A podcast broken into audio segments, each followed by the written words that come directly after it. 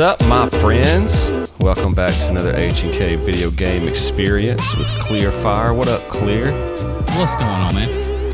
Hey, nothing. Let's talk some consoles today. I'm a Holliwood Cole, by the way. I didn't say that this time.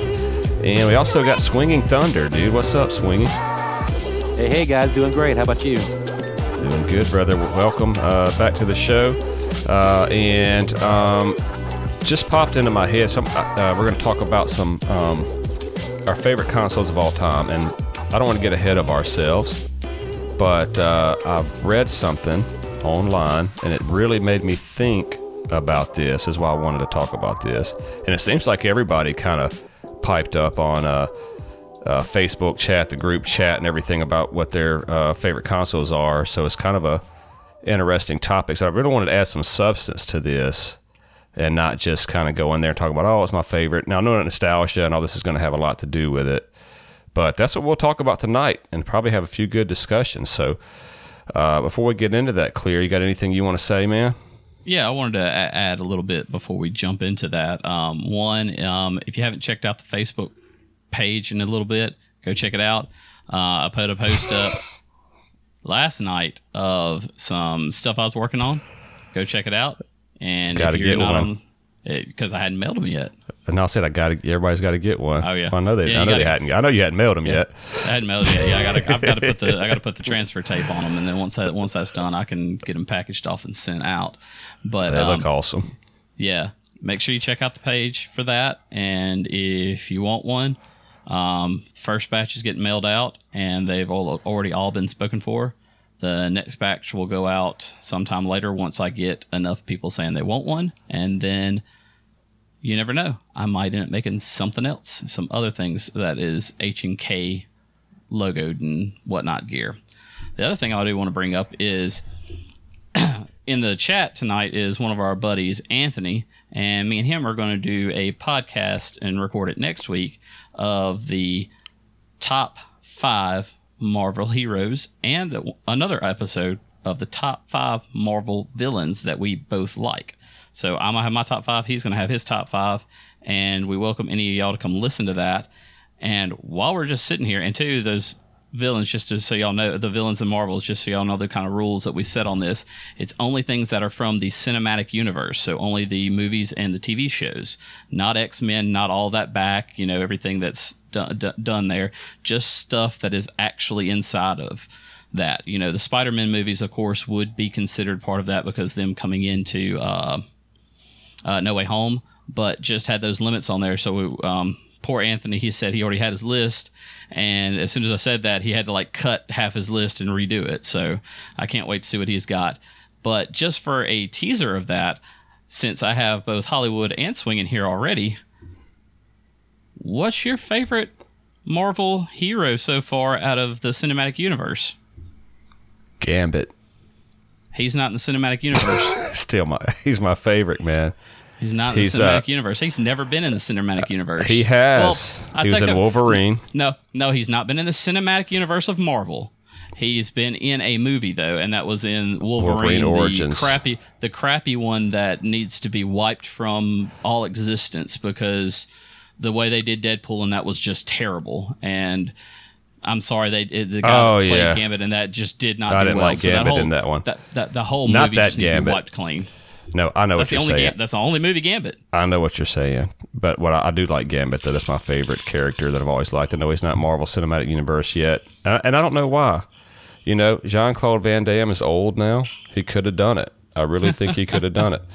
But um, they want Channing Tatum to do it, and Channing Tatum's been in, was in conversation for a while to do Gambit when they were um, when Fox still had uh, X Men, but yeah, he could don't know if that's going to happen or not. Um, you know, I don't know, man. I don't know who my favorite Marvel Cinematic uh, character is yet. Uh, I mean, obviously, like Tony Stark's fun to watch. Uh, but you know, this just seen him over and over. Uh, you kind of turn me on to Doctor Strange a lot. I kind of like him, but uh, I don't know, man. What do you What do you think, uh, Swingy? I've always been a big Spider-Man fan, so I'm gonna have to go with Spider-Man on this one. Plus, uh, Tom Holland's super super cute, and I, I don't know. I think everybody loves RDJ as Iron Man. To be honest with you, Yeah. Um, he definitely fit Iron Man very well, and um, Tom Holland. I mean, he he Nailed Peter Parker. he was something else as Spider Man. He, he he just he fit, he fits it so well. I mean, the whole reaction during Civil War, everything was just great. But I don't want to dive too into that. I just wanted to see and give everybody a little sample of what is to come. And um, you never know. You never know what might be on those top lists there because you know me, I don't like to go with the norm. So I kind of like Scarlet Witch too, uh, for multiple reasons. But one, I like her powers. so you say, do you like her for a villain or do you like her for a hero? I like when she gets mad and all her powers start to come out. You know what I'm saying? Like when she gets to Thanos, it's like, oh, you, you when he, you know, at the oh, it's so tight. I don't even Yeah. know you. Yeah, you, you will. I like how she turns a Russian accent sometimes and then a normal accent. no, no accent. something. So See, see, that's funny because you, you say that um, because like that's a big thing in the whole um, chat rooms and groups, the yeah. Marvel fan groups is why does she keep doing that? You know, why can't she just either keep her accent or get rid of it and not jump back and forth? So that's a, been a big kind of point of contention on people and the way that Scarlet Witch or Wanda has been portrayed. yeah.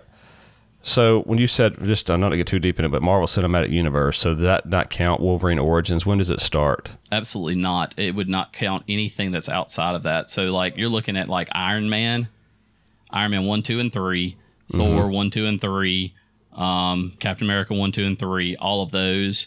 Um, the only movies that it would jump back to would be the Spider-Man movies because Tobey Maguire and Yeah. Andrew Garfield reprised their role in No Way Home. So those are the only movies that are like outside of the actual cinematic universe. We, we were not including Venom because technically that's not. I mean, you can say that just because of the end credit scene, but it, it was just alluded to. It wasn't really defined. Yeah, so but- you've got you. w- But we ruled out Venom just because that's a gray area, and you're only bringing in one character on that, maybe two with Carnage So, if you counted basically that. you're But you saying- can kind of say they all are, just in a different timeline. Well, how about we you do this? So you're basically saying anything made by Fox is not. I agree with that. Uh, how about we use Deadpool to break the fourth wall and bring all the Fox characters and all the Fox movies into the MCU? they're gonna they're gonna do it eventually, but they haven't done it Oh, yet. I know, I know. I'm just, And I'm so- joking about Deadpool breaking the fourth wall and being that be the way to introduce some of this stuff. I think it'd be hilarious, but I, I wouldn't doubt it. And two, they've already said that Deadpool three is going to be a rated R movie, and it's going to be uh, you know a very you know for mature audiences only movie. So you never know what ha- what happened there. Deadpool in the comics, of course, has broken the fourth wall. t- Thousands of times, Deadpool is just an insane character altogether, and Ryan Reynolds is an amazing actor to pl- portray that. Even though he did portray both the crappy version and the awesome version, so, um, but yeah, it's just one of those things where we decided to say, let's just look at it from the standpoint of the what we know as the Marvel Cinematic Universe, the MCU part, and leave out the kind of stuff that you could just go so deep in. We even said since they have been brought into the cinematic universe, the Netflix shows included as well, um, because Jessica Jones, uh, Luke Cage, Daredevil. Punisher, Daredevil, um, and uh, Iron Fist, they're, and Defenders. All those are now considered a part of the MCU.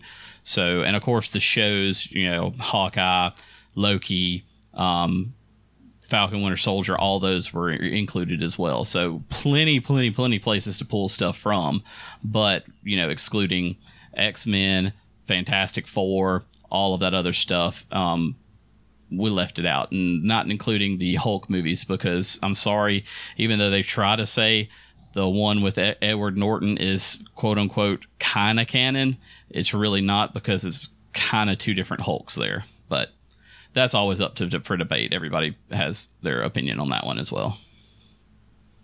Cool.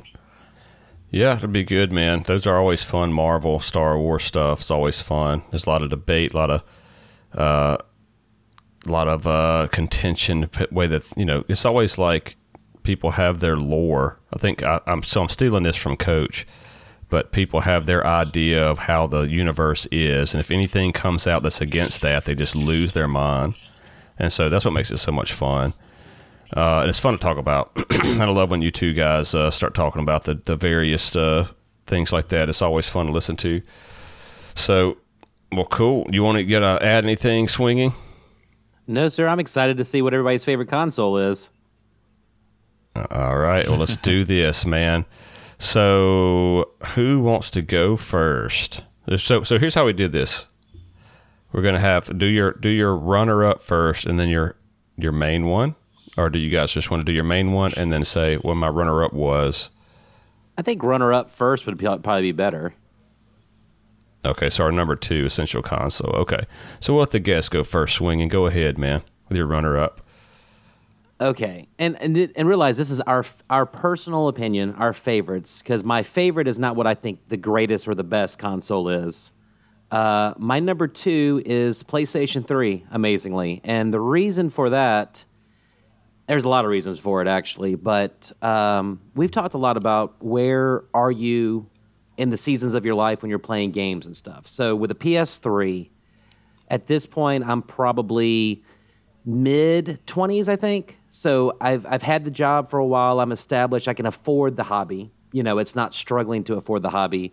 And I do realize that online came out before that, but this generation, that console is the one I remember playing really hardcore online with. Uh, Call of Duty Modern Warfare 1, Modern Warfare 2. Um, GTA 5 shows you how long it's been around. You know, the original GTA 5 came out on uh, on that. So for me, I, I, I think of this console and I really think of um, online play and me really getting to really have fun with that. And you know, now everybody's got their internet connections where you're not struggling. Now, don't get me wrong. Any of us who played back in the day rage quit sometimes with Call of Duty because of who it would put it on and lag and things like that. But this particular console, I mean, I don't think it has the greatest strength of uh, the library is not the greatest. It's got some great games on it. I would argue the PS2 has way better games than the PS3 does as a whole.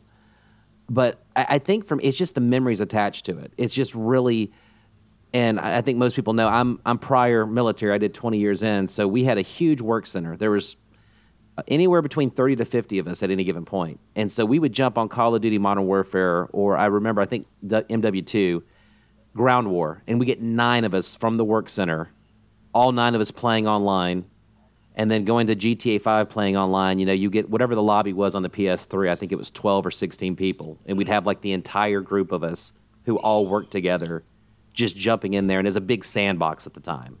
You know what I mean? So, that's my runner up. I mean, I can a- answer any questions about it, but that's that's what's. It's not like I said. I don't think it's the greatest. I don't even think it's the top five greatest console. But for me, in particular, at that time of my life, I played the mess out of online, and that was a console I played it on. Cool. Yes. Well, I mean, I I just want to say just because you're saying that, you definitely have now made me have a rethinking of what my runner ups are just because of you saying it from that angle because I never thought about it from you know seasons of life. You know I didn't think about that. I, I was thinking about you know how you know in my mind consoles that affected the gaming generations you know things that it drove and things like that how it grew and broke. But you know hearing that dude one is like wow you kind of you know got me in the sensitive side to where I'm sitting here thinking, I'm like, I have those memories too of specific consoles like that. So, you know, thank you for opening up that Yeah. to me. That's kind of more of what I wanted to say because I didn't think of it at all that way. And it's great to hear it from that type of perspective and not so much of influential consoles or, you know, what they did, not their gaming libraries per se, because definitely my pick, my top pick is definitely not for his gaming library, but you know, just just hearing from that angle is it's thank you for giving me that thought pattern because that's you know it just brought back so many great memories and so many healing memories and I'll get into that in a little bit later. well, let me drop this on you to mix what you I up. mean, go for it. Well, what so what, what I was going to say is, um, and I'll let you drop go with your runner up next because I'm not going to give you mine yet. But um, what spurred this conversation for for me um, was I was reading uh, something on the internet. It was Quora or whatever, or so, I, I may have been, may not have been, but somebody said, "Do you?" The question was, "Do you not like gaming as much now that you've gotten older?" So I said, "Okay, well, I'll read it."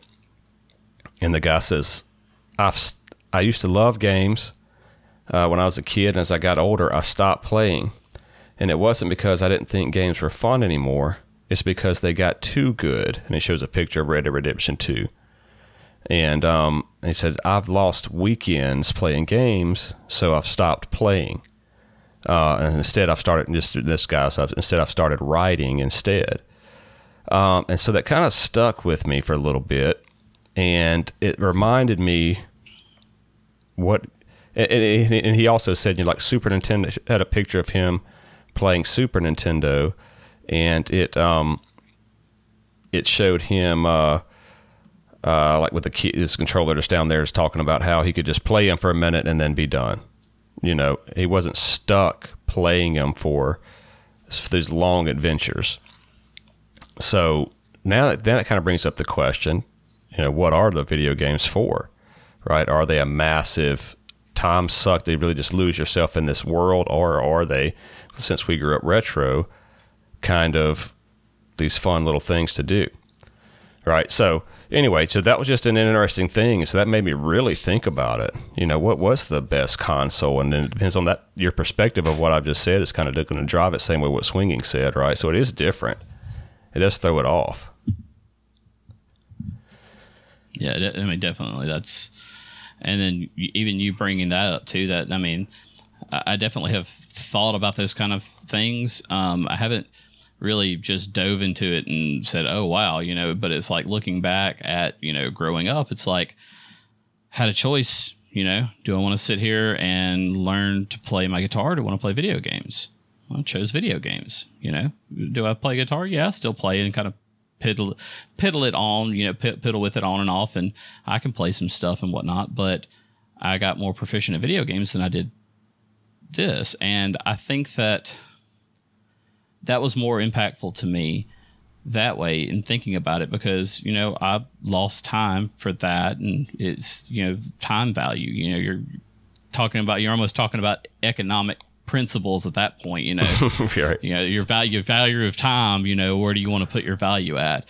And so it's just it's just interesting that you've brought this topic up to us and one that swinging presented what he just did and then you present that as well it's just it's just wow that's it, it yeah. can be a really deep thought here so i mean that's, and that's I, really and I do want to say that i'm not trying to say that you know i mean video games have a have a place they have their uh they are certainly have some good aspects to them as well um but uh you know that that does throw a different spin on it, right? Depending on what you expect yeah. out of a video game. So, um, well, I mean, uh, I mean, you talk talking about the the good that comes out of video games. I mean, just recently, you know, my wife has started a new job as a volunteer coordinator for a hospice company, which is awesome, you know. But it takes a passionate person to do that. Well, she's been reading a lot of articles, and some of the video, video games articles have been coming up, and that was like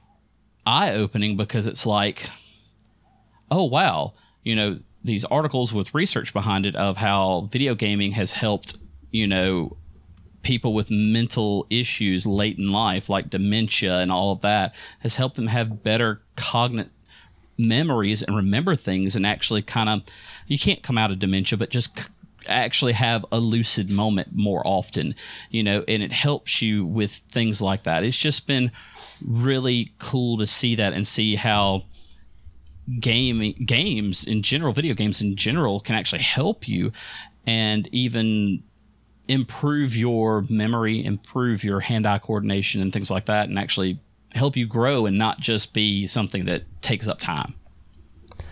Yeah, no, I mean, it, it, you know, you do need a cool down period and all this. Now, like I said, we're not going to necessarily get into the, the benefits and uh, harms of video games. It's anything in moderation, right? But uh, you know, if it's if you're losing entire weekends, uh, then yeah, you might for for multiple. I mean, one weekend you sp- you you know splurge out on games, you know, once a month. I mean, Yeah. on a weekend. I mean, you know, whatever. It depends on how the week you had too, man. It's super productive week. I want to chill. I mean, there's a million things. So don't get me wrong. If you do that, I'm not trying to say that that's wrong. I'm just trying to bring that up. That did make me. It threw me off for what, and it's really geared toward retro gamers. What does make the good console? Okay. Okay. So that's what I want to get into. So, uh, Well- yeah, okay. There's swinging's back.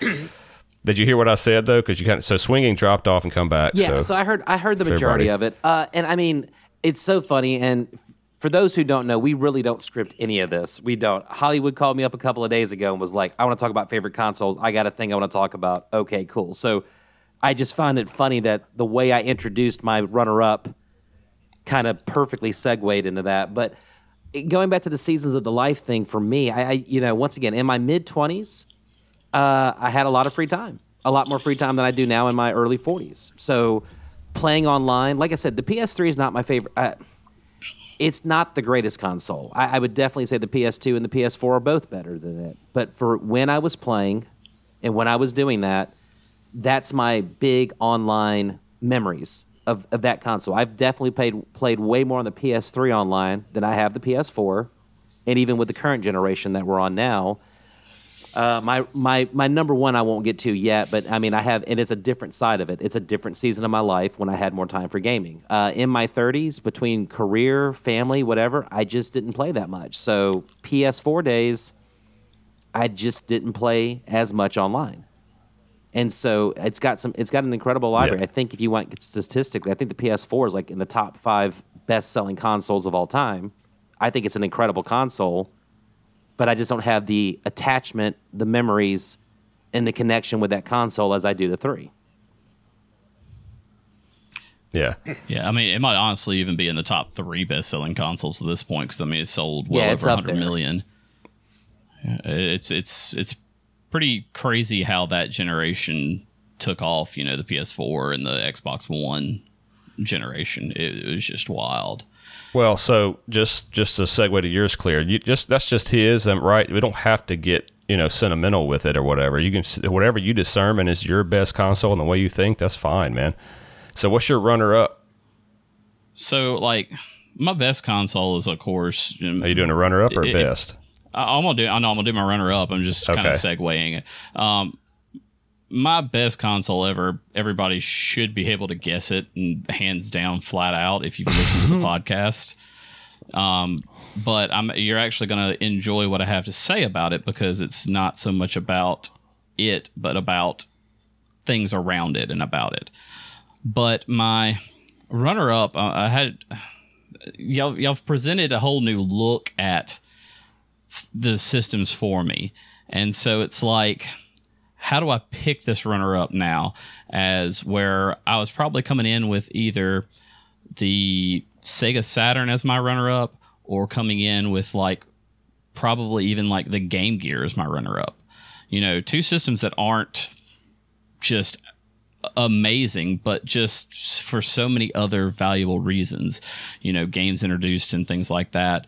Time playing with my little brother because me and my brother, the one console that we hadn't shared was Game Gear. You know, we both had our own Game Gears, but we sat down and played them together all the time. So you know, you've got uh, there's a lot of sentimental value there, but you know. I didn't really go so much sentimental value with my number one, but with my runner ups, now that I've kind of adjusted after thinking, it's kind of a mix between two systems. Um, I know I'm kind of cheating there, but you know what? I cheat all the time, so might as well cheat here. Um, and I'm gonna have to say it's uh, Xbox 360 slash PS4, not PS3, PS4. So, and the reason why for that is because that's where I did all of my online gaming. And thinking back about it and just very quickly in this past what five minutes that I've been given to really think about this after being presented all of these, you know, all, all this uh, other side of thinking about it. Um, but yeah, I spent all my time there, and I can't count how many online friends I made through all of that. You know, the joke is is Destiny's end games is the friendships that you make out of it. Oddly enough, I made some I made some good friendships out of there, The you know, friend and. I played that all on PS4. On 360, the reason why it was so it, it holds an important place in my life because it was the first system that I bought myself after my divorce. Because previously married, it was the first system that I bought for myself and that I got to enjoy for myself and actually get back to gaming and get back to that life of what I'd missed for those two ish years. I mean, reconnecting with Holliwood, reconnecting with all the other people that I played on 360. You know, that's where I learned about Borderlands. Love that game. It's one of my favorite games. Um, and just all of that there, you know, and also too during that time, I got to play, you know, rock band with a lot of friends, you know, enjoying having that as the party game, having people over, and it, it was almost like a rebirth for me. So that holds a very important part in my life w- with where the 360 lands for me as this season of life. But then jumping into the PS4, it holds almost as equal place because as we're swinging was saying, you know, 30s, you know, family life, not as much time to game. PS4 hit the time that I had my son and countless hours staying up late at night having to rock him. I was playing video games. So I have that connection with him of doing that and uh, make the joke that one day he's going to repeat stuff that happened in our Destiny gaming days. And it's like, Dad, how do I know this? You know, it hasn't happened yet, but one day it is going to happen in the subconscious somewhere. But just having those memories of sitting there with my child laying beside me or laying in my arms playing the games and just how much that brings to me from that side of it. Now, granted, you know, like we said, PS4 is one of the top selling consoles ever, but that's the reason why that those that's the reason why those two consoles hold that runner up position for me because I almost consider them equal because they dictate or point out two very important points in my life. One where I got the divorce, and two where I became a father. So, yeah, Yeah, that's good, man. so we're laughing. The chat's cutting up. All right. Uh, so it's funny, but um, yeah. So it does kind of depend. It seems like on where you're at in life for some people, and that's great, man. I mean, that shows a lot of uh, kind of what the um, video games do and what they kind of mean to people. Um, and and mine's similar. I mean, like I said. Uh, so here's my runner up. It's the Nintendo Switch. All right. Ooh. And it was going to be my first one. Yeah, man. It was going to be my first one. Um, but, uh, you know, thinking back to that comment that I was talking about where, you know, games have become fun, but it's just absorbed all my time. And, um, and so, but Nintendo Switch, we I went and bought Mario Kart 8 Deluxe this past weekend, by the way, Kleer, so y'all need to play it Get some. and, and you too, Come on. Swingy. Yeah, man, dude, I'll get on it. I'll get on it right after this. But um, they uh, are we even friends on there, Swingy? Yeah, we are. We I get- believe we are. Okay, yeah. cool. Yeah, I know we were we were talking about. it. I can't remember if we ever did it, but um, so I went and bought Mario Kart, and I was like, okay, I want to play online. This will be fun. The kids will enjoy watching it. So then I was just like, hey, you want to tell my son you want to play? And of course, he plays. We played like 50 CCs. We're getting first and second. Moved to 100, and we're doing good. But then the other kids are coming to take turns, and I'm like, well, wait a minute, we can do four players. And so me, my 10 year old, my seven year old, my four year old are tearing up some Mario Kart and we are laughing and having such a great time. And at any time we can just go, okay, we're done. It's a great fun game, but it's not sucking me into this other world. And there's nothing wrong with that. Um, sometimes people want that. Sometimes I want that. Um, when I, you know, I really like that. But that reminded me, like, this is what it was all about back in the day. This is what Super Nintendo was all about. This is what, you know, Sega was all about. Nintendo was somewhat about that. Uh, but Sega, Nintendo, PlayStation, it's just about these fun games, these fun experiences. And maybe it was limited. Uh, I mean, it's Chrono Trigger and all that sucks you in. I mean, I get it. Final Fantasy, all these games, and I enjoyed those. Are my favorite games of all time. But Nintendo was just about fun factor. There wasn't saves on every game, save states, right? You had passwords, maybe. Some of them had nothing. You had to finish it. And all Mega Man, Anthony, right? All no. Well, they did have a password eventually, but you were expected to kind of play that all the way through. Um, and so that's how that how it was. So I kind of like that. I kind of like that about the games, and uh, and I, I mean, for a minute, I'm sitting here thinking about, you know, what if I just sold all my video game stuff except Switch, just like it used to be on Nintendo, Super Nintendo. You didn't have every system, right? You just had certain ones, and you kind of enjoyed those. In other words, you're just getting back to the ground level of gaming, and that's why I got this whole collection. Uh, I don't hardly ever play it, but it's just kind of fun to know that I could go back and do it uh, if I wanted to. Um, okay, swinging's raising his hand. Yes, swinging. Yeah, sorry. well, I, I wanted to. I, this want, video. on. I wanted to say something about that, you know, and I think you're hitting a great point. And I, it's something that came up in our RPG thing. And anybody who's ever listened to any of your guys' podcasts that I've been on, like I, I'm, I'm probably more of a retro gamer than I, I. I still play modern games. I still play all kinds of stuff. But for me now, between everything I have going on in my life, it's so funny. I get these huge games, and you heard me like I, I praise Witcher three, but I don't have time for Witcher three, and I praise this game, but I don't have time for that game. And it's funny because I always find up winding. Uh, I find myself going back to those shorter games, those fun games, uh, or games you can pick up and put down. Like I bought Castlevania Symphony Night for probably the fifth or sixth console I own it on now on the PS5, and I'll get bored sometimes, like right making dinner for the little one and she's doing her homework, I'll jump on there, level up one or two times, play for 15 minutes. Okay, put it down. Time to, you know, time to eat dinner now. Put the game away. That's one thing I think I like about the new Ninja Turtles game. Play a level, play two levels, 15, 20 minutes. You feel like you've achieved yeah. something, you've had fun.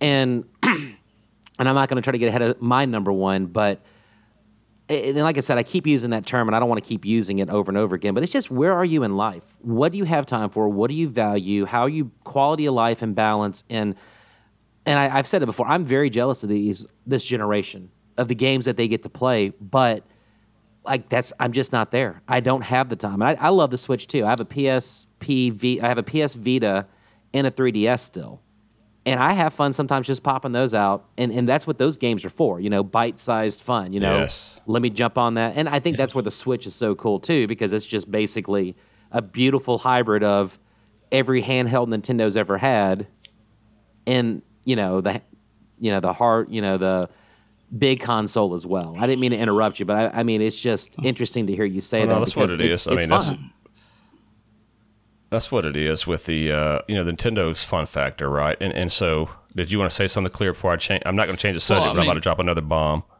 Well, yeah, before you drop another, but I just want to jump in there and say, you know, Holliwood hits a fantastic point because you can use the example of when I visited Holliwood at the end of May. You know, uh, we yeah. hung out, and what did we do? We flipped on the Switch and we played Switch Sports, and oh my gosh, everybody had fun. You know, everybody played. It wasn't just a me and Holliwood playing or me and the kids playing or Holliwood and the kids playing. It was all of us playing. Yeah, we had to take turns, but we had a blast playing badminton. We had fun doing bowling. I mean, we had so much fun doing all the different games there, and we just laughed the entire time. And at any time, we could just put it down, walk away, which we didn't because we were just having so much fun. But it was just, it felt like family time you know, and yeah. that's something that you miss when you play a, you know, God of War because it takes 60 hours to really complete it. You know, it, it takes all this time. You know, Destiny, the time suck for sure. I mean, that's time back in bad. I mean, when you look at the time that that I spent on, I spent over 800 hours on just a single character, and I had all three character types I mean, that's a lot of lot of time when you think about it. You Just know, to put that in perspective, thousands of hours. Seven hundred and twenty hours is a thirty day month, twenty four hours a day. So yeah, mm. that's that's one month of I your mean, life on a character. exactly. You know, in three yeah. characters, that's th- that's three months. That's a half. That's a quarter of a year. You know, all in just that one game and nothing else. It's crazy to think that. You know, yeah. But you know, switch with the small digestible games. I- I'm so excited for one them putting out Shredder's Revenge, and two, the Cowabunga collection that's coming because small, bite-sized Oh, pieces yeah, of games that, that you one. can play and put it down and come back when you want to and want you want to get it on the Switch, right? so excited. do. I already have it pre-ordered. I think I have it on two systems. Is the way I did it too. Is this one because I think I could only get a collector's edition on one, and so I'm getting it on Switch hands down, no question, because portability. But two, I mean, just to, ha- to have something you can pick pick up for ten minutes before you get ready for bed. And then put down and go to bed without having to interrupt your family life. I mean, all three of us here are you know have families have children and have to have jobs that take away a lot of time and we've got to pick and choose when we play the games so that's that's just what i want to say just to kind of Yeah. add into your point there because i mean it's just this is th- this conversation this podcast has gone so much different than what i envisioned it and I think it's going like 10 times better it ever could be. Now, granted, sorry, people, it's been a lot of sentimental stuff and everything, but you know what? Sometimes that's some of the best. I'm best gonna have some material sentimental there. music going on the whole time. What's Oh, your yeah, favorite definitely. console? Get some. Uh, what was his name? Fred Boat in here, or whatever his name. No, leave Fred Boat alone. Oh, Fred, uh, yeah, Fred Boat. I'm gonna have to get Fred Boat come I join love us Fred again. Boat. He'll, he'll- he'll have to come join us for a podcast one time. So, um, yeah, so you can still get on, especially these games that you can save anywhere. You can get in a big game and you can save it. Right now, there's people out there listening right now that say, "Why you can have this? If you just had the discipline to turn it off, you know, you be." So I get it, right? And and you do, but what do you do usually? I mean, at least I do. I kind of go, I just don't feel like cranking that up and have. I mean, I know once I do and get into it, I'm going to be into it but I'm just kind of like, ah, you know, I got an hour. Let's just knock this out. And yes, and, and it's not so much okay. We're married, we got kids, and all that. And that that is true. That also impacts ours. But even if you didn't have that, um, you know, where do you view your gaming role, or what do you view uh, gaming? It seems like you look at you know Revelation. He doesn't like story. He don't want to get into a big Witcher game. He don't want to get into a big RPG. And we to call them back in the day. I don't like those reading games. That's what they always used to say in middle school. I don't like all those reading games, and I just want to play something fun, you know. And so, just whatever gaming is to you. And that's why I picked the Switch because that kind of so it just kind of reminded me back to how it was. Um, and so here's the bomb that was going to drop. Cell phones. Okay. So this is not one of my this is not my favorite console, by the way. But you've heard me rag on cell phone games constantly, and it's mostly because the business models that they use to suck money out of everybody, and they're doing a re- very good job at it. Um, thus, causing um, developers to know they can make money of it. Uh, perfect examples: uh, Diablo Immortal and people I've seen them all online too argue back and forth. It's my money. Who cares? You know, you don't have to spend money, but you're just encouraging. Yes, thank you, Anthony Gross, uh, uh, in chat. But Hold on. Uh, the rumors of it takes like over ten thousand. yeah, we talked about that. That's the quote I make heard. talked about That's that. what the Character. quote I heard. Yeah, ten thousand. You know, All right, and all there's right, well, been let's not some, get- and there's let's been not some get too quotes of like this. twelve k and more. We get, to, but that's what the point. Yeah, we've talked about this on a previous podcast. Like some guy spent a hundred grand, and didn't get a legendary. I mean, it's a whole bunch of stories like this. But the point is, these they're making a bunch of money on this. So why would you go back to make an in-depth experience that spent, takes more time and makes less money? Okay, so that's why I hate on cell phone games. I think it's poison to the gaming community. However, um, there are some decent ones, right? And we've kind of touched on. So We've done some podcasts and are not. Re- I do care, but because uh, but there are some that we have not released uh, yet, and or that what am I saying? You threw me off. Uh, but there are some that we uh, haven't talked about or haven't deter- haven't found that are good. Okay. And I don't want to get into a bunch. I'm not going to name names of podcasts. We, oh, what I said, what I was going to say is there are some podcasts that we have done that I have not released about cell phone games. Sorry, we plan on doing more. Uh, but there are some good developers for that for whatever reason they couldn't get their game to console, so they have to go to cell phones a little bit cheaper, whatever. Uh, and some people make good um, good games that so what do they do they have energy right like you know, every time i do a stage it's five energy I only got 20 energy that forces you to turn the game off all right that forces you to get a quick fix and move on uh, so i'm Or not hating on you that to spend money. Right. If you but if you want to spend money, you can keep doing that. Uh, so Yeah, that's that's the dangerous part. Oh, absolutely. but um but it just gets you that that quick okay i'm gonna get on here. Now i can't play anymore turn it off. I'm gonna go do something else. If you're not if you're if you're you're not gonna spend money on a cell phone game like i've kind of just i know that that role you know in this particular game you just get more powerful and you spend more money okay you get more powerful and you still guess what stuck on a stage. Till you spend more money then you're stuck on a stage. Why not be stuck on a stage for free? It's the exact same thing. It's going to be the exact same thing. But anyway, we're not going to talk about that. But cell phone games. So I do want to. Um, I know we're going to try to get uh, Coastal back on here and talk about uh, his game that he, uh, he him and the de- developers have done. He didn't do that, but he's working with the developers on their Facebook page and this kind of stuff. They're doing really good. But uh, we'll talk about that game. It's one of those good ones, but of course they do have it's free, so they got to make money somehow. But you know, whatever. We're not going to talk about their business practices necessarily. Maybe we'll get into that during that during the podcast. But uh, one good thing about video games is all I'm saying, or cell phone games is all I'm saying is you can hit quick licks, turn it off, move on. Um, so those are digestible as well. So that is one good thing about it. Well, and also too, I'll add since at least two of us, if not three, I think three, the three of us have Xbox Game Pass. Yes. Games Pass on your cell phone is actually really pretty cool because you're cloud gaming and gaming actual real games. Now, of course, I advise anybody that tries it to get a controller adapter or even make sure you have a controller con- that can connect to your phone to play it. But I think that's been a really nice addition to the gaming world that doesn't take away from gaming as much. I mean, yeah, it's still not the whole keep gaming pure because, of course, not physical media, not all that stuff. At any time, you can lose the game because it's on a Streets of server Rage 4. and pull it. Yeah. So, but I can play Shredder's Revenge, you know, wherever right now because it's a cloud, you know, it's a game on Games Pass that I think it allows cloud gaming. I'll have to check and I can check real quick while we're sitting here, but that's just one of those things that I've enjoyed about it because when I was down in uh, lower Mississippi living, um, Hollywood told me about Forager, and this is when I just gotten the Series X.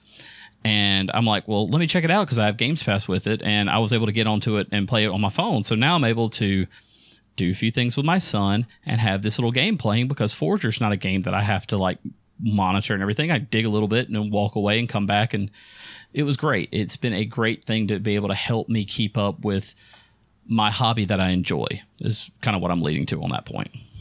Yeah, but just for if you don't mistake what we're saying here, hey, uh, using your phone as a screen for Xbox games is not the same as a. It's not the same as game. Same as, as a a, cell phone yeah, I'm not saying not saying it Okay. is. I'm just saying that's just kind of you know that other aside there.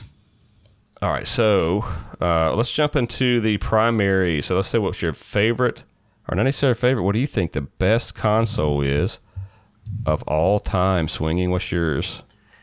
Is it my favorite or the best? So whatever Your one you came up as your number one. No, whatever you think that your be- I'm hoping your favorite will be the best for you. No, but I, I- I can hit both. I mean- kind of cheating like Kleer did earlier.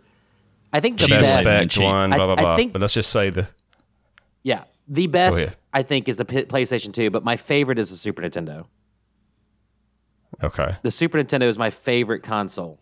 And I won't hit on the PS2 too much, but here's the thing. For those of us who grew up with gaming, when you go back to the Atari, or further back if you can, Atari did what it did. Nintendo, you know, it it brought back, you know, gamings to the home consoles and everything like that. But the Super Nintendo was such a huge jump from what the Nintendo and the Atari were doing to the Super Nintendo. We've talked about the Super Nintendo a ton of times. It's just fun. It is so much fun. And the thing is, has anybody watched Stranger Things in the in the in the chat here in the group here? I'm only on I've tried.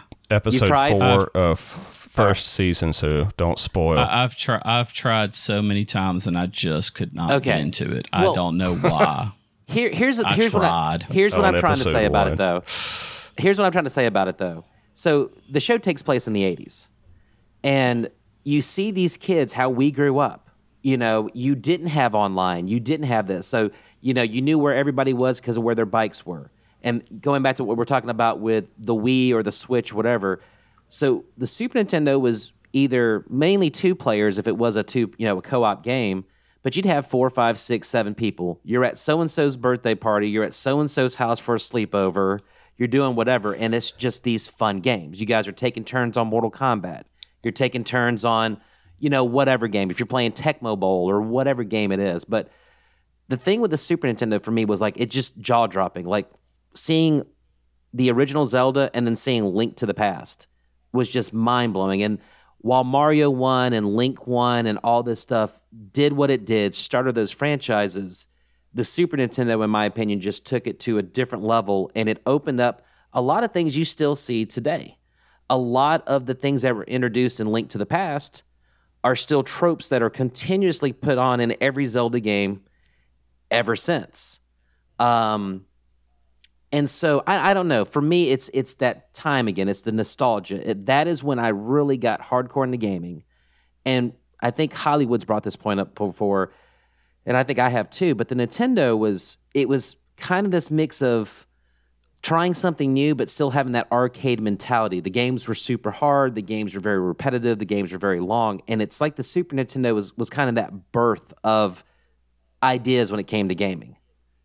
I mean, RPGs yeah, like existed before, but they really expanded it. They really tried different things. And we were talking about this for little Easter eggs and hidden paths and and I don't know. We can go on through and we've done these podcasts with all these incredible games, but then it goes back to preference. I love RPGs. And it's funny because video games is one of the few things I think that gets away with multiple golden eras. The golden era of JRPGs, you could definitely make an argument for the Super Nintendo as a console of choice for JRPGs at that time frame.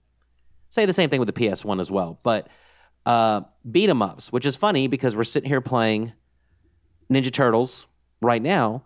Take that game, take take a screenshot of that game that we're all playing right now, and compare it to Turtles in Time, and guess what? Pixel art is fun. Pixel art is appreciated. You know that graphical style from 30 plus years ago is still applicable today. There's something about it that grabs people's attentions. And it goes back to what I think you were saying earlier, Holliwood, where, you know, somebody's playing Red Dead Redemption 2 and it's just so realistic. But I don't know. I, I kind of love, me personally, I love the graphical displays for the Super Nintendo because I know I'm playing a video game, but it's a fun video game. I am in a fantasy world doing whatever. I'm not in I'm not super ultra realistic setting of X, Y, or Z playing this game. And then if you look back at those games, I mean, even Chrono Trigger, which we've all bragged about, or Final Fantasy three slash six or whatever, those are long games, but they're not nearly as long as the RPGs you have today. So I mean, you could sit there and go, I want to play an RPG, I want to play Chrono Trigger. You can knock it out in 20 hours. You can knock it out in 30 hours. You don't need to spend 147 hours on it like Witcher 3. But for me, it just goes back to it was just so much fun at a very impressionable time in my life because that console came out in 91, I do believe. So I was 10. 10, 11, 12, 13, probably the most impressionable times I was when I was playing games. And, and that's the console that sticks to me. And it, it goes back to where my runner up was my really big playing into online gaming. I just remember a ton of me and my friends at so and so's house for whatever reason just playing a, a, um, a ton of Super Nintendo games, Street Fighter 2, Mortal Kombat, once again, NBA Jam, and just having fun. And that's that is my that is my favorite console.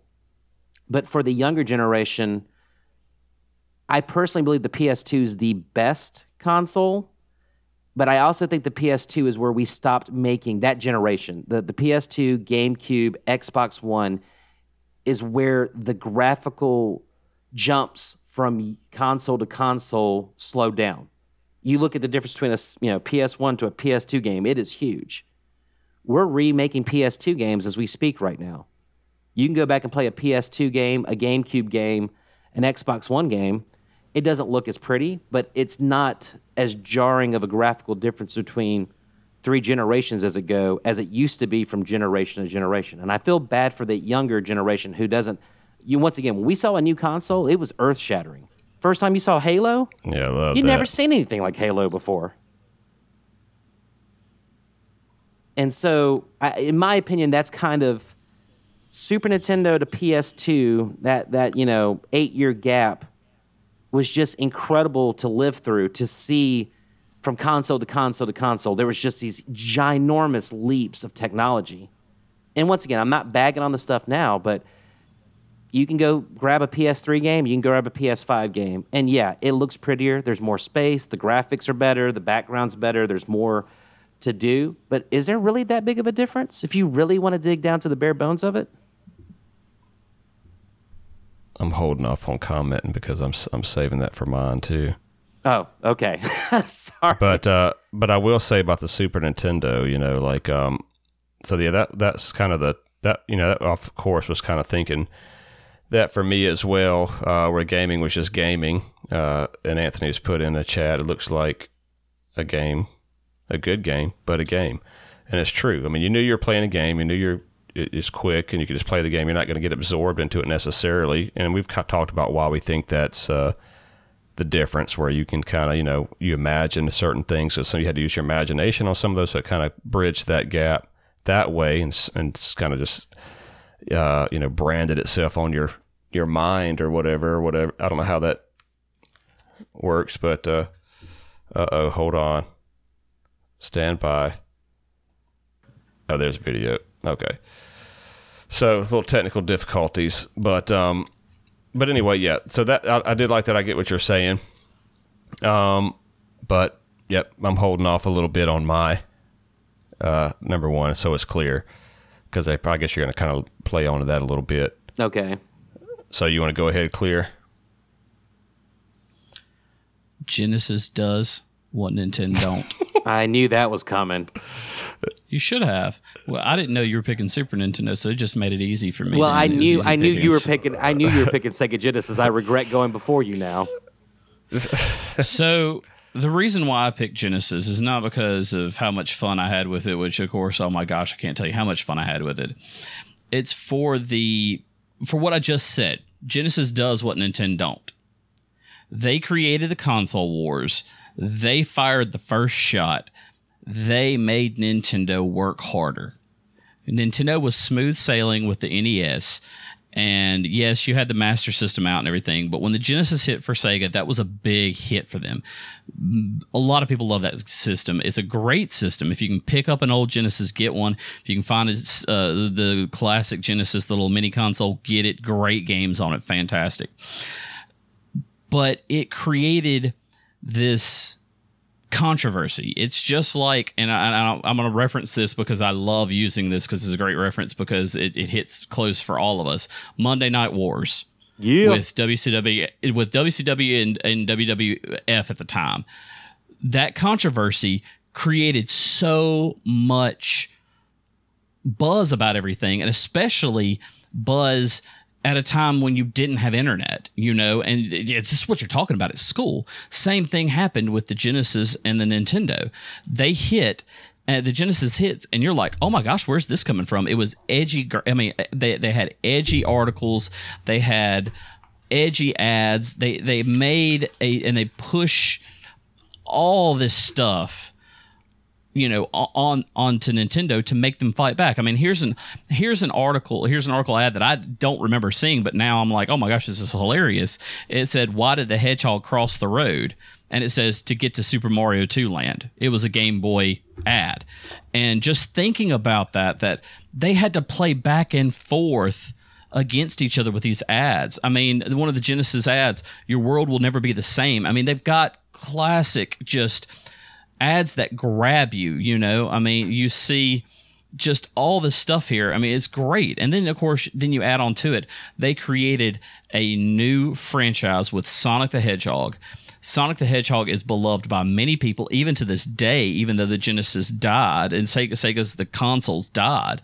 But, I mean, he's got arguably between either Mario movies or Sonic movies, he's all arguably has the better made movies, you know. So I mean, it's just one of those things where they came in, they laid out the gauntlet for Nintendo to compete against them and they did. It was great. It just had so much fun at that time to play games because it's like, are you playing it on Genesis or are you playing it on t- Nintendo? Prime example, Mortal Kombat. Yeah. Mortal Kombat 1, blood on the Genesis, not on Nintendo. Nintendo still was trying to keep their squeaky clean image at the time. And Genesis is like, we're edgy, throw blood in there. Ain't no big deal. You know? They made they they pushed so much of those different things. And yes, Genesis lovers love to bring Mortal Kombat, and I will always bring it up. It's all they Holliwood. I got. will always It's bring all it they got. It's not. It's not all they got. We got Sonic too. We got ToeJam and Earl. Okay, another prime example that you know you were talking about earlier is you're talking about looking at the graphics, um, comparing uh, Ninja Turtles, uh, Shredder's Revenge to Turtles in Time. Well, you know it, it's the same concept. Yeah, great, but compare Turtles in Time to Comix Zone. Or not Turtles in Time, but um, but Shredder's Revenge to Comix Zone, and you see more of the graphics Oh yeah. the graphical look happen there between those two than you do between Turtles in Time and that. So you actually can see you can actually see where they're pulling from not where like Shredder's Revenge, this classic modern game is actually not pulling just from the Turtle franchise, but from other areas, including the Genesis, including those games that push the boundaries even more so than Nintendo did with the, with the Super Nintendo. You know, Genesis. Yeah, they had the crappy sound on some on some of the models. I mean, we've talked about mine all the time, the crazy sounds that would come out of my system. But man, you're talking about graphic boundary pushing. They did that time in and time out with all their games. I mean, ToeJam and Earl's a beautiful game. It's still beautiful to this day, and it's a Genesis game. You know, Oh I mean, man, I look- thought you were talking about Nintendo with Donkey Kong Country and Star Fox and Killer Instinct. No. Oh, okay, never No. mind. Yeah, they- yeah, they did. They pushed it that way, but I'm talking about different types of graphics. You're talking about realistic or realism graphics. I'm talking about color and brightness and things like that. You know, Killer Instinct wasn't a bright game. It was a dark game. You know, it wasn't colorful, bright. You know, but when you look at something like Comix Zone, that is a you know fighting game that is it's not quite the beat 'em up, but it kind of is. When Like you look at Yoshi's Island too. when you look at when you look at comic comics zone for instance that's a very bright game for a game that's kind of dark and especially dark in the whole underlying of the story Vectorman's a You great know? series on the Genesis as well. I love that. i mean it's it's what genesis brought to the table and made nintendo push to actually change because i honestly think that if genesis didn't come around nintendo would have gotten lazy and we wouldn't be where we are at now with gaming now we probably would be pretty close to it but i don't think we'd be at what we are now i mean you have PlayStation, Sony that wanted to get into the business because I see how hot it is with the competition between Sega and Nintendo. You know, if Sega's not there, does Sony try to jump into this? You know, it, it, it's just one of those cataclysm things that could snowball all the way down the way that gaming has developed based on did this console wars happen or not you know? And it did and it created so many amazing things that without the genesis you don't have the console wars. Without the genesis i don't think you have the push in gaming and the growth in gaming like it was. I mean, it's just one of those things where I feel like that if we're looking at a console and saying, what's our top console?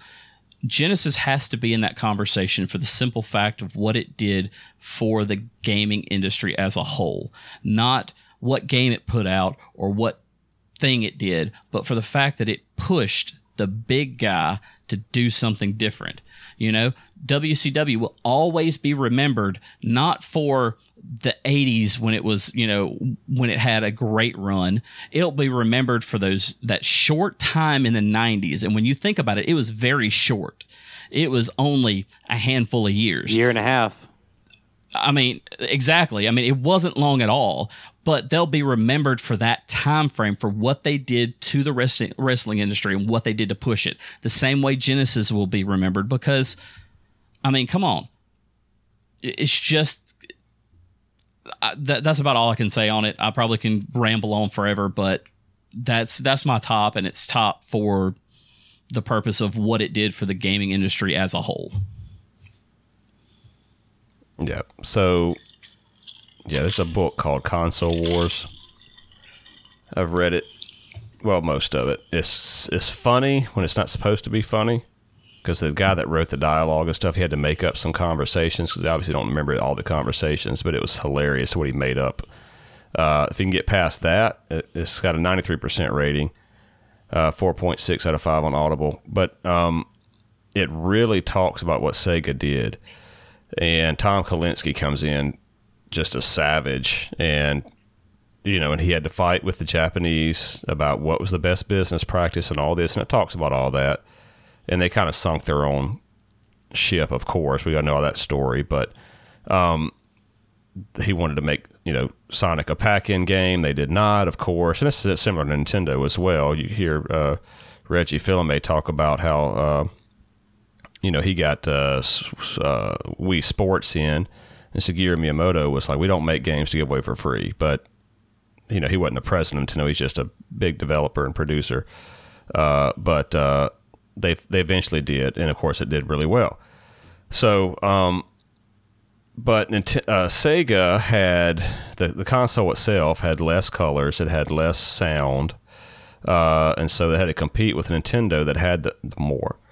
Uh, of all those things, Super Nintendo. So yeah, I do agree though for sure that competition breeds innovation, and that's how you get all these newer things. And that's one of the reasons why I was just kind of joking around, half joking about Donkey Kong Country. Though, well, that came out because the 32X was coming out. You know, one of the reasons. Yeah. And you look at a 32X and you go, "Oh, what are these big games?" And he's like, "What is this little Donkey Kong Country on the 16-bit console? Looks better than any of the crap that Sega's doing." And I'm not, not knocking it. I'm just saying that you know Sega know they messed up and they make fun of it now. But uh, but at the end of the day, one is still around and one is not.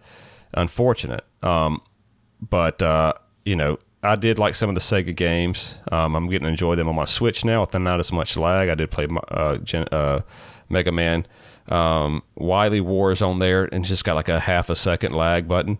Uh, so maybe that game has it built in, but um, so not so much to blame on Sega, but some of the other games are a lot of fun. And that Sega Mini, man, I can't even play it. It's so laggy. So that's not a knock on Sega. It's just I hate that.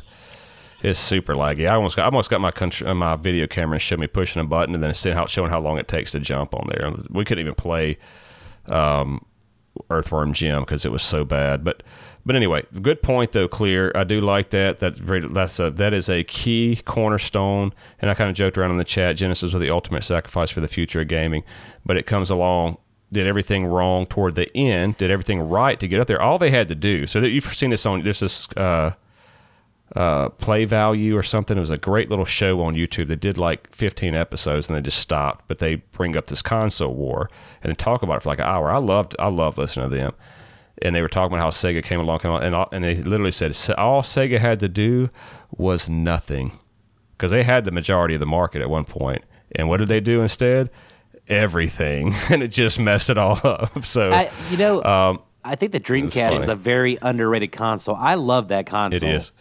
I love that And- and console. spe- and speaking of the Dreamcast, I've actually finally acquired my first Dreamcast.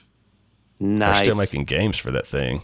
Oh yeah, Not Sega, I, I, but I people. had to. I got. I, I found a chance to get it. I got it at Rad Junk.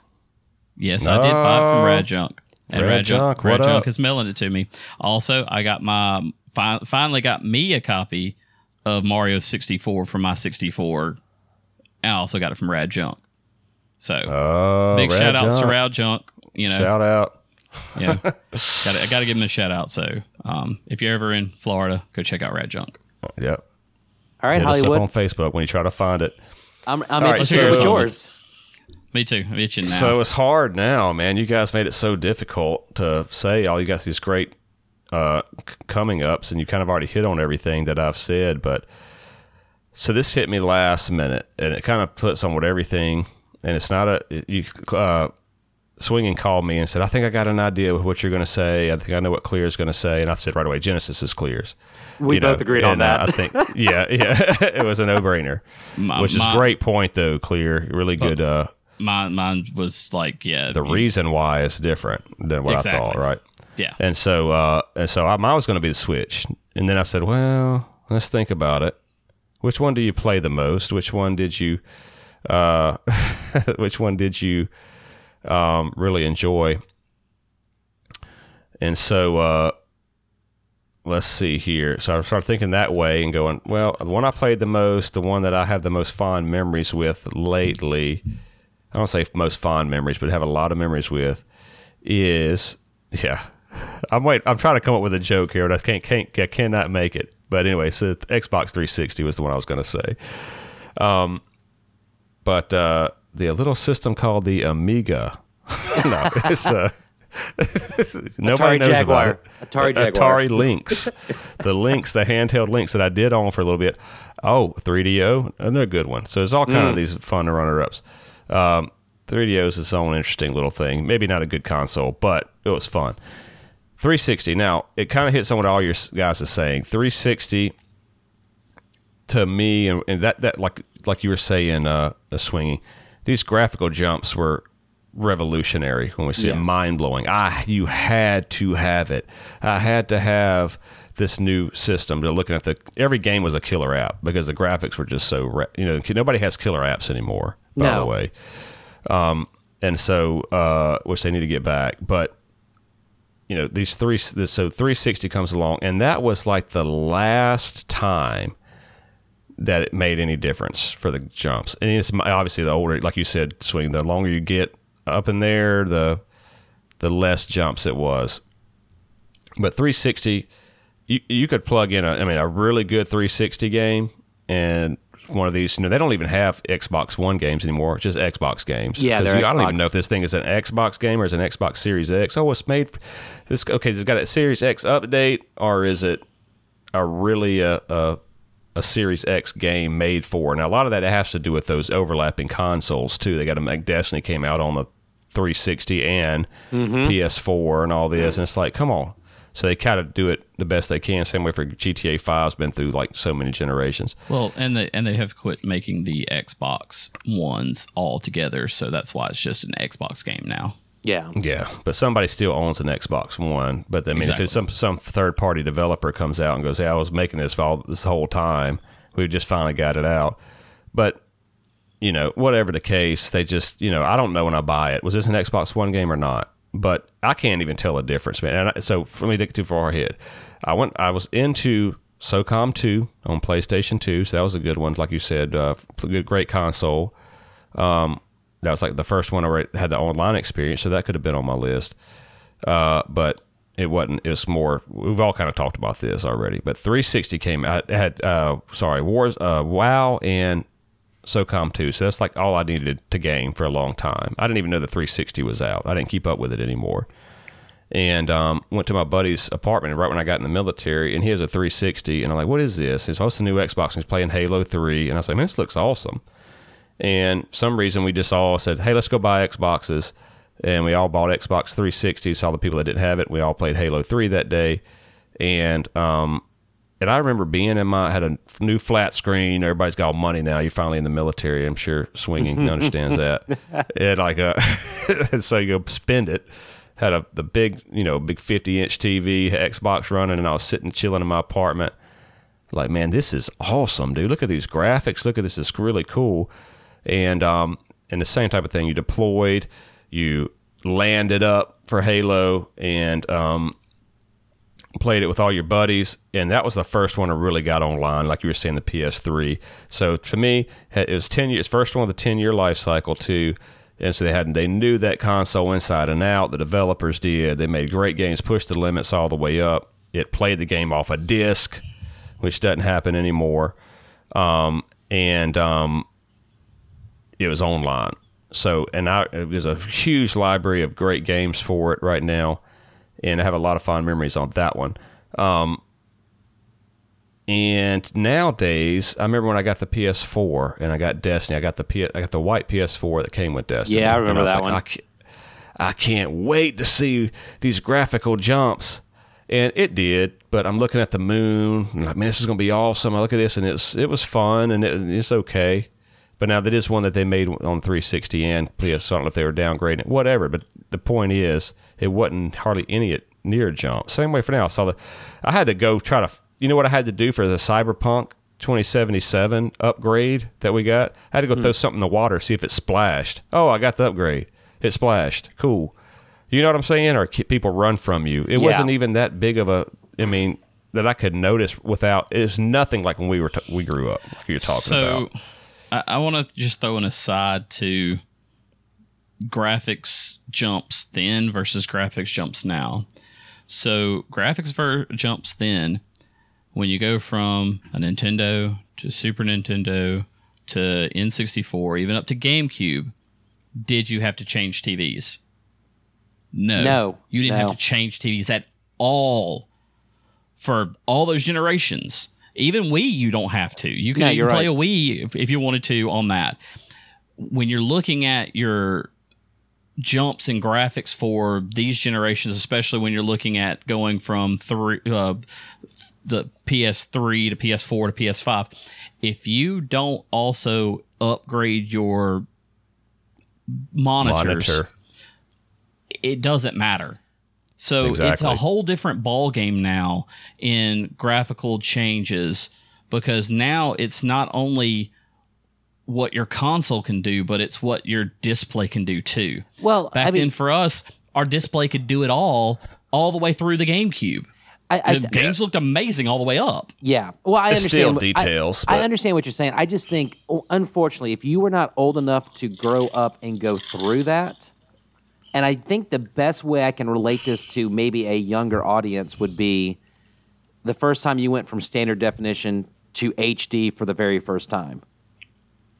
And you're just like, your jaw drops. And like, for those who are too young to know that, you'll never understand what it was like to open up a GamePro and see an Xbox. And there's this game called Halo. Halo. Halo? Halo. What is that? Oh my God.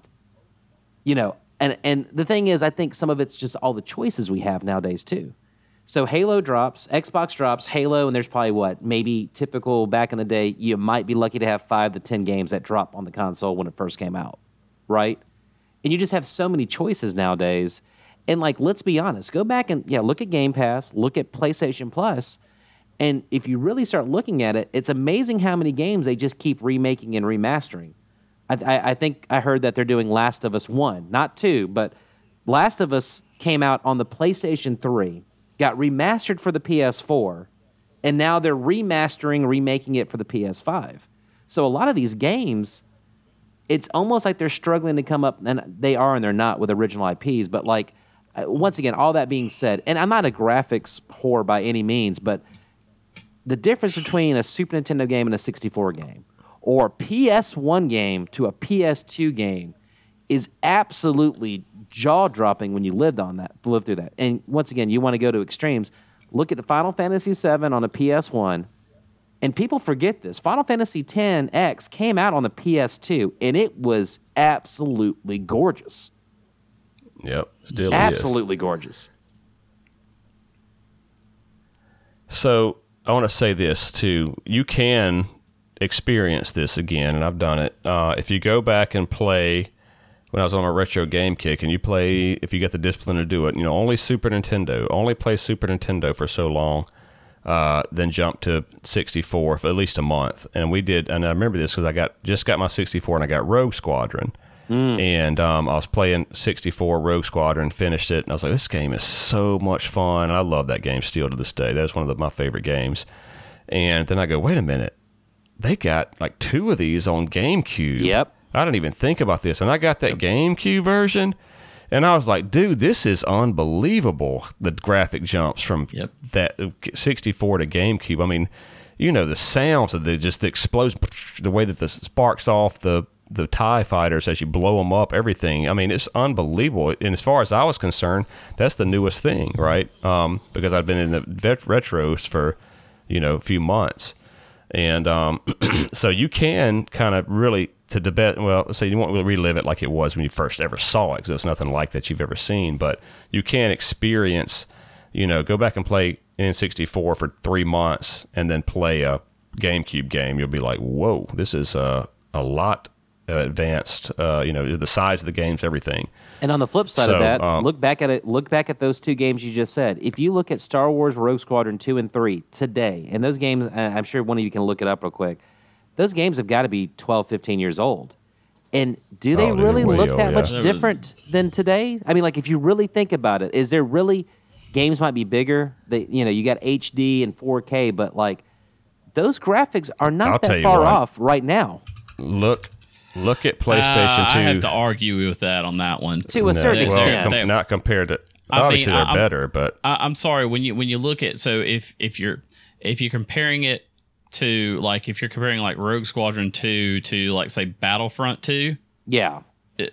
Okay. Yeah. light years apart on graphics, light years apart on graphics. You're talking a PS2 game, but yeah, I, I know what you're talking about. But you, you, your point was the graphical jump from a PS2 to PS4. You're saying is not that. I mean, but you take an example like that. Okay, You got and light the- years of jump. I think it depends on here's the a game you're good looking example at. too. right here. It is. I see what you're saying, Swing, but here's a good example. Go get on high definition TV Gran Turismo 4 for PlayStation 2 and tell me that that don't look like a PlayStation, uh, an early PlayStation 4 game. You can look at the, uh, you can look at the uh, pictures right here. Gran pulling up, which I can Turismo is one of the exceptions, though. You're pulling out one of the biggest exceptions of it because Gran I'm pulling Turismo out it plays on a Look, PS2 versus a and- PS4. Gran Turismo period on all of them was always graphically pushing the boundaries everywhere. If you get GT7 right now and get it, you think you're driving a freaking Oh, real yeah, no, I car. get it. Just sick. No, no, but I'm just saying GT is one of those exceptions of where the graphics are just insane, and you're looking at But that. the point was that the PS2 can do so, it. so are you comparing GT4 on PS2 to just any game, or are you comparing it to another GT game on PS4? You can compare it to any game on uh, PS4 or, See, or let's say 360. I, I'm sorry. That's to, to me. That's that's like comparing apples to marshmallows. It's just it's two different ball games because GT, the GT game series, is one of those games that are just a graphic boundary pushing game. So we can't period. use that one because the graphics are too good. Uh, uh, they are. I That's mean, what you're honestly, saying. they We can't really use are. that really, one. Okay, if we get I rid really of the good going- graphic games on PS2, then we can I mean, compare it. like like with like with Rogue Squadron, that was a great comparison because you can see the big gaps of it when you start comparing comparing it to a light game. When you compare Rogue Squadron 2 to say a early entry PS4 game, then yeah, you start seeing those graphical places shrink down a lot. You know, but Rogue would- Squadron is one of the better ones to do that comparison So with. we're just I let's would- not miss the point here. All I'm saying is, and all we're trying to say is the PS2, like what, what I say, the Xbox 360 was the last, and it was still a small jump, nothing like PS1 to PS2. oh yeah, yeah, I the agree. I mean, I agree with PS2 that. is, you know, in, in what Swing was saying earlier, PS2 is about as far back as you can go and still feel like you're playing a regular game. Examples, you know, which the GameCube version, like we said, Star, uh, Star, uh, Star Wars, and then obviously what I just said, Gran Turismo. So uh, those are good ones, and that's just my limited knowledge of it. Other games, uh, uh, that uh, San Andreas, no, that game's I, I can't play it even on the uh, remastered. It's just Yeah, we had that talk. It's Yeah. not. It's mostly mechanics, but um, you know, you get a brand new kid that don't know anything about video games, like my well, my kids for would work, and go back and say, "Go play this game." They're like, "That looks terrible. I don't even want to touch it." You could probably get them to play a, a good a Gran Turismo on PS2, or you could probably get them to play a Star Wars. You could get them to play stuff on 360 because it's it's close enough to them to where they recognize it. Yeah. But before that, I mean, it was that's the whole point is that it jumped so much, you know, um, and now it doesn't. And so that's just you know how far can you go to make it real? I think we're going to VR so- next. PS6 and Xbox 47 or whatever they're going to name it the next time. Xbox Series Series 2 cubed. I, I think VR is the next big jump because once again, I mean the PS4, and I know I'm joking with Holliwood here because I, I don't think you have a Pro, do you? You have an OG PS4. I got an OG one, yeah. Yeah, he's you have an OG OG. one. So I mean, it's more. You know, that thing's just wheezing and has am, you know asthma, and it's struggling right now. But I mean, yeah, I mean, if, I'm not gonna lie to you, like. I, I really do enjoy my PS5. There definitely is a technology thing going over um, you know, the PS4, but it's not that big. It's not. I mean, you're if you have a PS4, you haven't gotten a PS5, you are missing out, but you're not missing out on that much. You're really not. In my No, opinion. I 100% agree with you. I, I 100% agree with you on that because I have both a PS4 Pro and a PS5. Yeah. Now, granted, my PS4 Pro is still in its box from when I moved up here because I had PS5 and I don't need the PS4 Pro. But if I didn't have the OLED TV that does 120 hertz and I'm comparing able to compare it to apples to apples, yeah, it, you don't need a PS5 at that point because they've got the line so blurred there that you know the games are the same on both. There's not enough there for you to jump onto if you don't have the equipment around it. You know, I've got the OLED TV 120 hertz. Uh, hertz yeah. refresh rate. Yeah, and and I've and I've also got the Atmos sound system, you know, with my sound bar. I've got a sound bar with Dolby Atmos that has all of that. When I'm playing MLB The Show 22, oh my gosh, it sounds like people are, you know, when I hear people heckling me when I'm batting, it sounds like I'm really up to bat and somebody's Yeah. heckling me from the stands. You know, it's it's insane. But look at what I had to do to get to that jump you know, to make that PS5 a jump, I had to make so much more of an slight skip. investment. Oh yeah. You know, because because on the PS4 it doesn't do the Atmos. It doesn't do those sounds. Everything's flat. So when you have that, when you have those surround sounds, you don't have that. You go to the PS5, the jumps are in. Are you willing to invest in the technology? Then it pushes those jumps and makes those jumps from a small jump to okay, that's a considerable jump because I can see the differences. I can hear the differences now and things like that. And I totally agree with you there too, uh, swinging on as far as the next jump. The next big jump is going to come from VR. I mean, look at what, and, and I hate that Facebook bought it, but what Oculus was doing yeah. and what they're doing now. Uh, Beat Saber is an amazing game that everybody plays if they've got an Oculus, you know, and it's getting people to get into that. Now they're starting to talk about how you're going to do online games in VR with each other using your Oculus Rift. You know, PlayStation 4 has the PSVR. You know, it was a niche thing, not not not that great, but they already announced that they're doing it a PSVR PS5. too Yeah. for the PS5, I'm ready to see what what boundaries they push on that. You know, where where are we going to go with that? Because it's all about immersion now at this point. It's not so much the graphics because you had those graphics jumps through all those early ones. Now we're starting to max out on what we can do graphics wise. How far can we immerse you into the games? I mean, look at some of the virtual reality rooms that they're building now for you to play Yeah. a Call of Duty esque game where you're running around with a VR headset on in this room that has just, you know, random blocks up, but when you're watching the game, it's a rock, it's a wall. You know, you've got the immersion now. You know, there's that running pad that they have for, you know, VR games that you run in place, but it's the omnidirectional treadmill. Mm-hmm. You know, it- it's all about immersion to move on to the next jump. So that's just my bit there. Everybody knows I'm the tech heavy person in all of this, and that's that's where it's going. And yeah, All right, let's go ahead and take this to the uh, to the uh, group here, the gaming lounge. Uh, just going to bring up some people. Uh, Salty J, favorite consoles: PS1, Nintendo, and Super Nintendo. Probably in that order. I, I said uh, maybe I'd flip the SNES, NES, but his his uh, his kind of thing. What you're talking about, Kleer with the with the Genesis role. Uh, he used a Nintendo role. He said, "I was on the fence, but I had the edge." Didn't even try to say I think I have the edge. he has the edge because NES set the standard. Period. Dot. Two periods.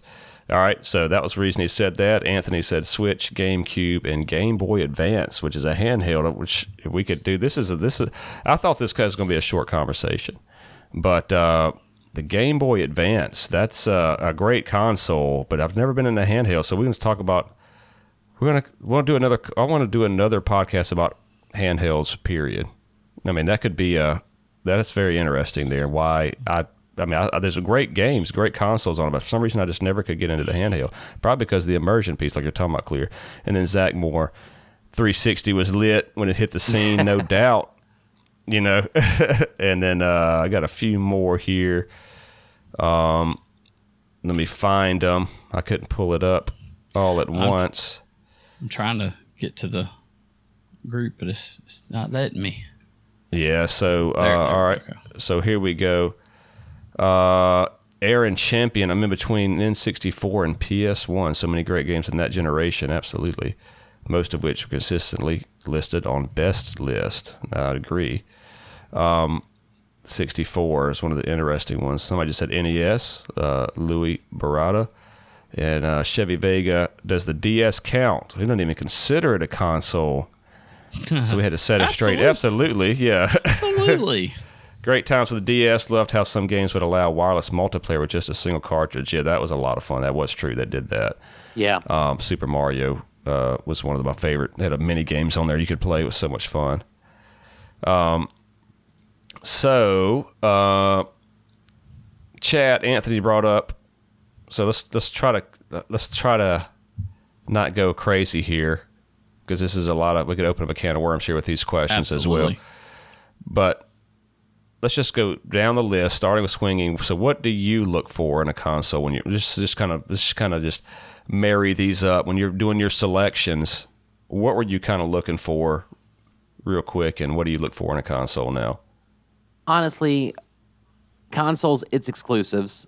Uh, I'm I'm not really a PS or an Xbox fanboy. It's whatever has the better exclusives. I believe PlayStation's been killing that the last couple of generations. So that's one. I would have said what my boys are playing on, but since so many games have gone to crossplay, that really doesn't matter anymore. To be honest with you. Very And- true. Yeah, and I mean I, that I, today in today's world, it really would boil down to, hey, I want to play this game. Are you guys going to play it? Who's going to play it with me? Does it have crossplay? Okay, get it on whatever you want to get it on. It, what's fun at this point? I mean, that's the short answer to those. I would think. Yeah, So for me on that, it boils down to just a couple factors. One, what can I afford at the time? Two, what can I get at the time? so eventually you get all of them. And then three, So, I know I'm the I'm probably the worst one to say this because I got every console ever I- I- made I've is my my 'em. favorite. I, I've got them. You know, the only thing I'm missing, uh, What do you look for in a console? I, I don't Uh, have a PS3. Yes. for the and box I in the don't store. have a Xbox One that model. I've got every other single console except for those two. Except for like the Atari Jaguars, Neo Geos, all that. I don't have any of those. But like talking about like Nintendo, Sega, all of those main lines. I don't have a Wii or a Wii U. I've never owned either one of those. So yeah, four consoles out of all of them. I've got all of them. I've got Sega, 32X. I got the, the the CD. I've got the Saturn. All of that. But to say it, you know, when I'm looking at it and I really look at what makes me want to get a console, I mean, I have to go with swing. I have to go swinging flat out exclusives. Who's got the exclusives that I want to play?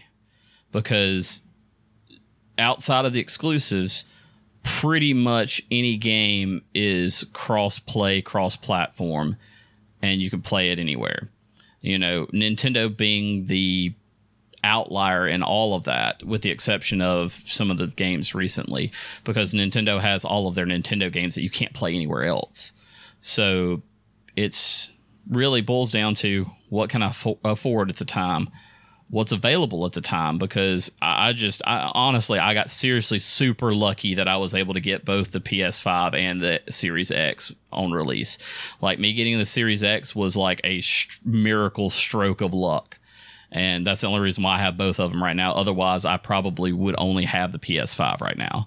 But um, I, I kind of have leaned towards the PlayStation since uh, PS4, PS4 and PS5. Um, I was heavy SOCOM player with uh, Holliwood.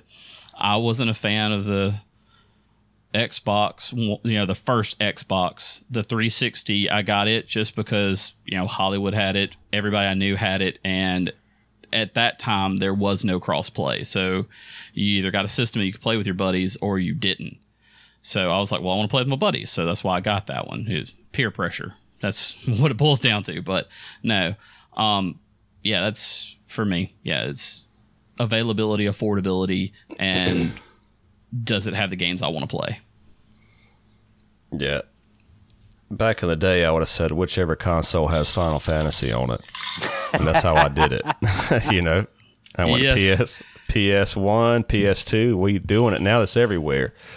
Um, and so, uh, you know, I don't know. I would obviously with the funnest games, right? We don't know what they're going to be until we do them. And so it's going to be mostly, like you said, ex- it, it- really I bought 360 because it had Halo, so that's an exclusive. I wanted that. Um, and I'm not even, I mean, I'm not searching. I know Kleer could get me a PS5 if all I have to do is just say, hey, can you get me a PS5? Because he's got all the tricks and stuff.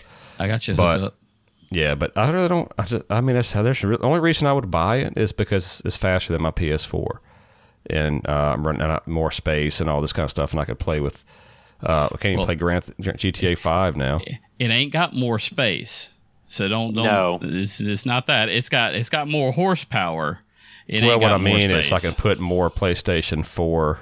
Well, no, they'd be the same, yeah. So, but uh, PlayStation 4 games aren't as big as the new ones, but um, this is kind of what I was thinking there. But uh, yeah, so I don't have any more space, but um, I could at least play GTA 5 with my boys. I can't. It don't even cross over to the console. That's ridiculous too. I was pretty upset about It's that. so stupid. That's wild. But but anyway, um, so I, I saw the the Xbox and I'm enjoying it. Uh, I do love Xbox's utility in terms. So this does impact my decision to some degree, and kind of.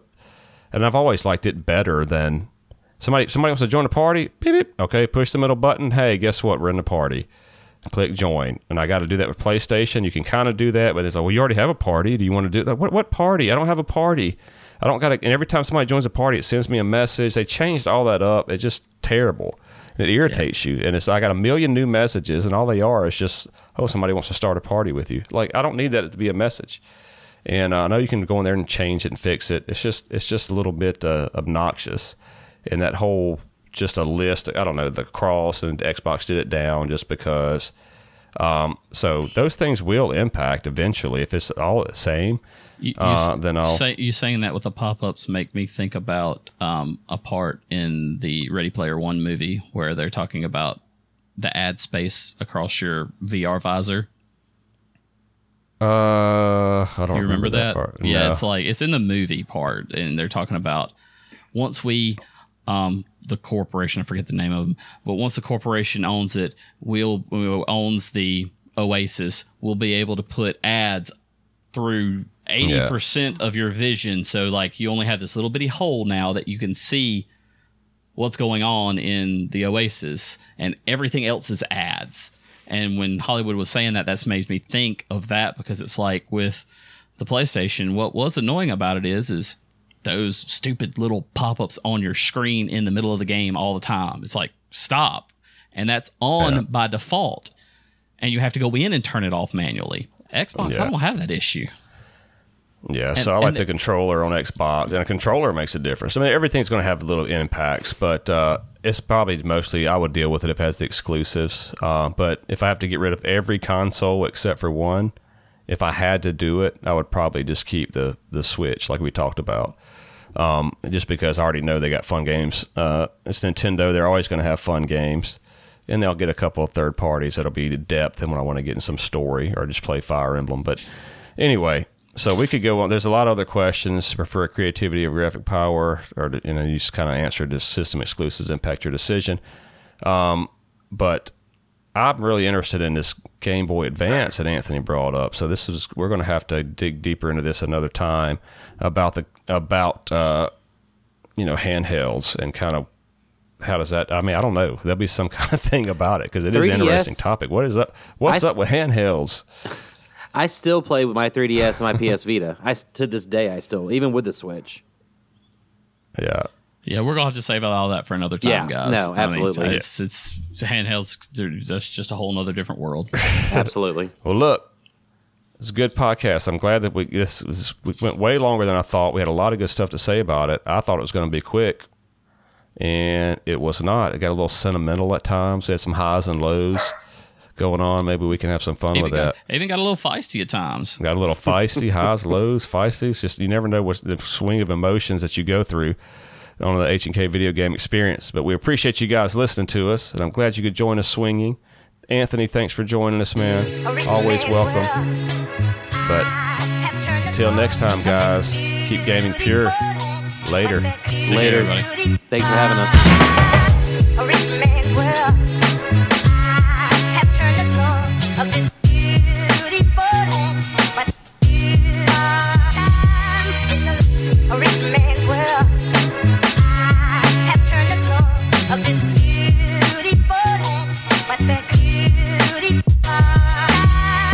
originate.